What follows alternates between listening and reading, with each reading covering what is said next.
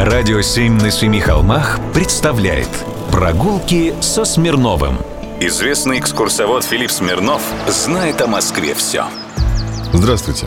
В 1920-е годы на волне обобществления быта начали появляться общественные сооружения, ранее отсутствовавшие в номенклатуре архитектурных образцов. Например, есть в Москве улица Десятилетия Октября. Раньше она называлась Вселенской – она разрезает кварталы знаменитой Усачевки, конструктивистских кварталов между Новодевичьим монастырем и Комсомольским проспектом. И как повезло детишкам округа Хамовники. С самого своего детства они приходят в уникальное здание, которое когда-то строилось с нуля, в чистом поле, которое задало тон медицинским учреждениям. Я говорю сейчас о невзрачном здании детской поликлиники номер 38. Сам в него водил дочку, когда мы переехали. Итак, повторюсь. Здание было спроектировано в жанре актуального в 1920-е годы стиля конструктивизм. В то время здесь был активно развивавшийся район Новой Москвы. Детскую поликлинику, ставшую одним из образцов общественных зданий Москвы 20-х годов, архитектор Алексей Мешков проектировал вместе с архитектором Щербаковым и инженером Масленниковым. Как и говорил, в настоящее время в здании находится городская детская поликлиника номер 38 Центрального административного округа. Название менялось еще много раз, но функция и предназначение здания оставались прежними. Так, в 29 году в этом здании работала детская консультация при едином диспансере номер один Фрунзенского райздравотдела. Через два года ее переименовали в детскую зубовскую амбулаторию, затем в детскую поликлинику номер 8 Фрунзенского райздравотдела.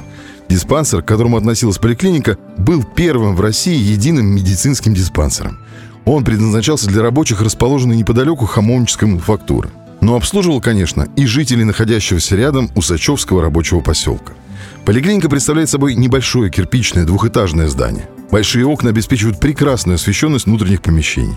Архитектор акцентировал центр обращенного к улице корпуса здания своеобразным эркером между двух мощных пилонов. В общем, культура с молоком матери. Прогулки со Смирновым. Читайте на сайте radio7.ru. Слушайте каждые пятницу, субботу и воскресенье в эфире «Радио 7» на Семи холмах. И совершайте прогулки по Москве с Филиппом Смирновым, не выходя из дома, с проектом «Москва с тобой». «Радио 7» на Семи холмах представляет Прогулки со Смирновым. Известный экскурсовод Филипп Смирнов знает о Москве все. Здравствуйте. Хитрость города берет – в период вынужденной самоизоляции все равно можно приобщиться к культуре. Вот, например, садитесь в электричку, ну или в поезд московского центрального диаметра, идущую на Подольск. По дороге обратите внимание на павильон станции Царицына-Дачная. Он будет с правой руки по ходу движения. В последней четверти 19 века и до революции в Царицыно и в сопредельном Бирюлево дач было пруд-пруди. Естественно, добираться до них надо было с комфортом. Первое здание вокзала было типовым для станции четвертого класса. Деревянная одноэтажная с мезонином, в котором жил начальник станции. Для заправки паровозов водой к нижнему пруду протянули водопровод и установили водокачальную машину. А вот в 1908 году по проекту Филиппова построили новый вокзал в стиле модерн с двумя пассажирскими залами, буфетом и почтовым отделением. В начале 20 века ежедневно станции пользовались 200 пассажиров первого и второго классов и 900 пассажиров третьего класса. А в праздничные дни счет шел на тысячи. Местность вокруг станции с тех пор, как была построена Курская железная дорога, изобиловала дачами. При станционных поселках общее число дач доходило до тысячи, а дачников, проживавших в них летом, до 15 тысяч человек. Такое положение дел сказалось на станционном названии. 1 января 1904 года ее переименовали в Царицыно-Дачное. С этим названием станция просуществовала до 1960 года, когда ее территория со всеми окружающими поселками оказалась в черте Москвы. Тогда станции вернули изначальное имя – Царицына.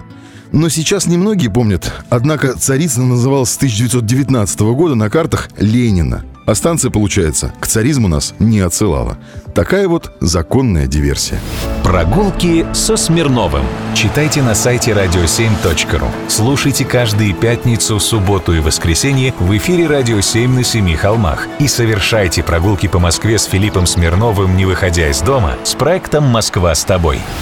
«Радио 7» на Семи холмах представляет Прогулки со Смирновым. Известный экскурсовод Филипп Смирнов знает о Москве все. Здравствуйте. Есть в Москве улица Прохладная.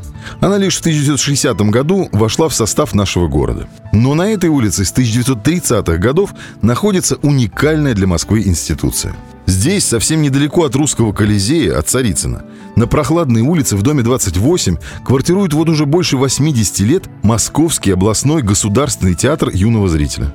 Театр создавался в 30 году как филиал московского ТЮЗа для обслуживания сельскохозяйственных районов Московской области. В 1932 году передвижной сектор московского ТЮЗа обретает самостоятельность и новое имя – Московский областной театр пролетарских ребят. Кстати, это важно. Это был единственный передвижной театр юного зрителя в Советском Союзе. Во все времена в театре ставились классические и современные пьесы, музыкальные спектакли для детей и молодежи. Во время Великой Отечественной войны Московский областной театр юного зрителя был единственным детским театром, оставшимся в Москве и продолжившим играть спектакли. За более чем 80-летнюю историю театр осуществил постановку более 300 пьес. Было сыграно около 30 тысяч спектаклей для детей Москвы, Московской области и многих городов и областей России. А зрителей за всю историю театра побывало на спектакле, вдумайтесь, более 8,5 миллионов. Сегодня в репертуаре театра более 30 спектаклей различного жанра. Драматические, музыкальные спектакли с песнями, танцами и живым музыкальным сопровождением. Спектакли с элементами театра кукол. Московский областной театр юного зрителя сохраняет традиции передвижного театра и работает не только на московской сцене, но и на площадках Подмосковья. Кроме того, театр ведет активную гастрольную и фестивальную жизнь. Руководит театром сейчас Нона Гришаева, что не может не сказаться на уровне постановок. Как-нибудь посетите, будет интересно. Прогулки со Смирновым. Читайте на сайте radio7.ru. Слушайте каждые пятницу, субботу и воскресенье в эфире «Радио 7» на Семи холмах. И совершайте прогулки по Москве с Филиппом Смирновым, не выходя из дома, с проектом «Москва с тобой».